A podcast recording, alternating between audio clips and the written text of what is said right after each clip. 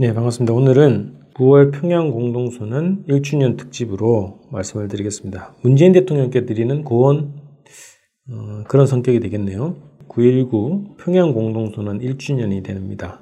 평양 공동선언 발표했던 작년 음, 장면들이 스쳐 지나가는데요. 가장 앞권은 두 가지 장면이었던 것 같아요. 5월 1일 경기장에서 문재인 대통령이 15만 평양 시민 앞에서 즉석으로 연설했던 그 장면. 그리고 그 환호 소리가 기억에 남고요. 그리고 남북 두 정상이 백두산에 올라서 양손을 함께 지켜던 그 모습. 그게 평양 공동선언의 앞건이었던 것 같습니다. 자, 1년을 맞이하는 지금 우리가 아, 현재의 남북 관계를 좀 돌아보고 문재인 대통령께 바라는 말씀을 좀 드릴까 합니다. 자, 2018년 평양과 판문점에서 약속 다시 한번 돌아봐야 되겠다는데요. 문재인 대통령이 기자회견문 그리고 만찬 시에 했던 그 말씀들을 몇 가지 좀 되돌아보겠습니다. 판문점 선언 하고 나서요. 사인하고 나서 기자회견문에서 이렇게 말씀하셨어요. 이제 우리가 사는 땅, 하늘, 바다 어디에서도 서로에 대한 일체의 적대 행위를 하지 않을 것입니다. 김 전 위원장과 나는 서로에 대한 굳건한 믿음으로 평화와 번영, 통일을 위해 정기적 회담과 직통 전화를 통해 수시로 논의할 것입니다. 이제 우리는 결코 뒤돌아가지 않을 것입니다. 자, 그날 저녁에 있었던 환영 만 찬사입니다. 오늘 분단의 상징인 판문점은 세계 평화의 산실이 되었습니다. 김 위원장과 나는 진심을 다해 대화했습니다. 마음이 통했습니다. 우리는 오늘 한반도에서 전쟁의 목구름을 걷어내고 평화와 번영, 공존하는 세계를 열었습니다. 남과 북이 우리 민족의 운명을 주도적으로 결정해 나가고 국제사회의 지지와 협력을 함께 받아 나가야 한다는 내 함께 인식을 같이 했습니다. 또한 새로운 세계 질서를 만들어갈 역사적 책무가 우리에게 있다는 사실에 공감했습니다. 우리가 함께 해낼 수 있다는 자신감도 갖게 됐습니다. 이제 어려운 문제를 만나면 오늘처럼 남북이 마주 앉아 해법을 찾을 것입니다. 김정은 위원장과 나는 정기적인 회담과 직통전화로 대화하고 의논하며 믿음을 키워 나갈 것입니다. 남과 북의 평화와 번영의 발걸음을 되돌리는 일은 다시는 없을 것입니다. 자, 이 불과 1년 반 전 판문점에서 약속이었습니다. 그 약속이 평양에서도 더 확고하게 확인되었고요. 자, 우리 지난 4월 판문점 선언 이후부터 지금까지를 좀 돌아봐야 될 텐데요.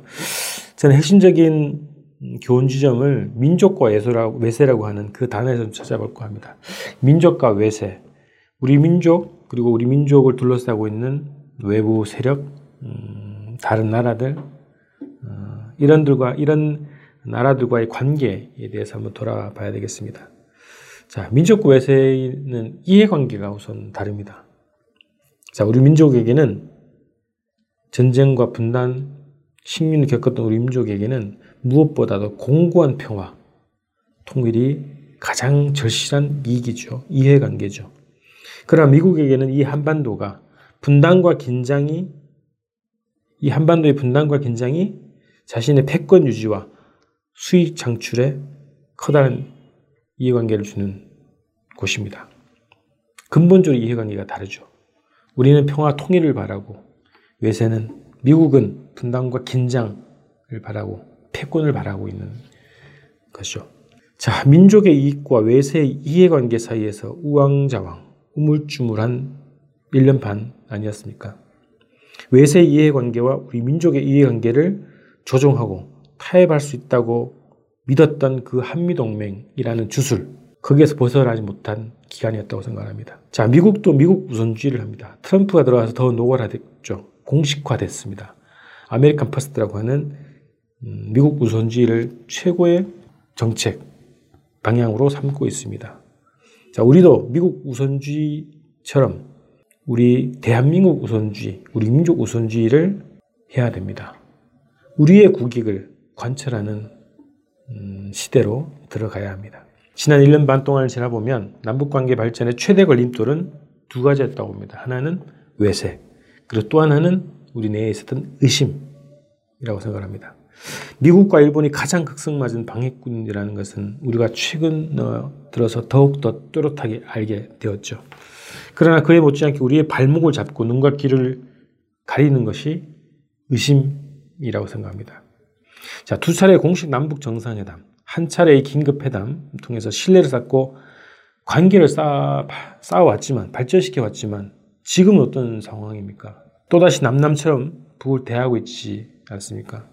자, 북과 직접 소통하고 문제를 해결해 나가는 것이 아니라 한미 동맹의 눈으로 미국과 한편에 서서 북을 대하고 있지 않았습니까? 자, 그것의 이유는 저는 의심하기 때문이라고 생각합니다. 동족을 믿지 못하고 외세를 믿는 것이 얼마나 어리석은 것입니까? 문재인 정부가 한미 합동 군사 훈련을 용인 혹은 추진한 것, F-35 스텔스 전투기 등 박근혜의 대북 선제 공격 무기 도입을 더 확대하고 있는 것, 그리고 290조에 달하는 국방 중기 계획으로 군비 증강을 무모하게 벌이는 모든 행위가 결국 저는 북에 대한 불신, 의심, 공포에서 나온다고 생각합니다. 이것이 남북 관계 발목을 잡는 가장 큰 두 가지 요인 중에 하나라고 생각합니다. 오히려 이게 더 커져, 이 영역이 더 커져 가고 있지 않은가 그런 음, 우려도 듭니다. 결론입니다. 문재인 대통령에게 드리는 구원, 결론입니다. 북한을 믿어야 한다. 이 제 주장입니다. 믿을 수 있고 믿어야 한다 라는 것입니다.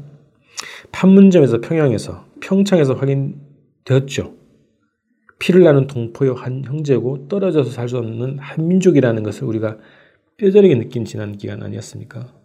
평창에서 판문점에서 그리고 번개 미팅에서 그리고 평양 상봉에서 우리가 이것을 절실하게 확인했지 않습니까? 그래서 우리는 믿을 수 있다, 북을 믿을 수 있다고 보는 거고요. 또 믿어야 한다고 말씀드립니다. 같은 민족을 믿어야지 누굴 믿겠습니까? 그 어떤 다른 민족, 외세, 외부의 어떤 나라들도 우리의 통일과 번영과 평화를 우리처럼 바라지 않을 것입니다. 오히려 시기하고 질투할 수도 있고 일본과 미국처럼 적극적으로 방해를 하는 것입니다. 북을 믿어야 남북 관계를 올바로 그리고 빠르게 풀 수 있습니다. 그러한 믿음이 남북 관계 발전의 핵심 동력이라고 할 수 있겠죠. 그 믿음으로 지난 판문점, 평창, 평양 공동선언이 나온 거 아닙니까? 믿음은 용기를 주지만 불신은 공포를 줍니다. 의심과 불신과 공포를 버리고 완전히 믿고 완전히 손을 잡을 때 남북 관계가 다시 정상화 아니면 더 빠르게 전개시킬 수 있습니다. 자, 북미 신무회담이 예정되어 있고 음, 3차 북미 정상회담도 이제 가시권에 들어오고 있습니다. 문재인 대통령께서 이번 유엔 총회 방문을 하시고 트럼프 대통령과 정상회담을 어, 한다고 얘기를 하셨는데 저는 그것보다 가장 중요한 문제는 지금 음, 남북 관계를 획기적으로 발전시키는 역사적 임무를 하셔야 된다. 그 첫 출발점이 북에 대한 신뢰와 믿음, 거기에 기초한 통일 정책, 대북 정책을 펼쳐가시는 것이 가장 선차적이고 중요하고 핵심적인 과제라고 생각합니다. 자, 오늘은 여기까지 예, 방송을 진행하겠습니다. 어, 이번 금요일에 다시 뵙겠습니다. 고맙습니다.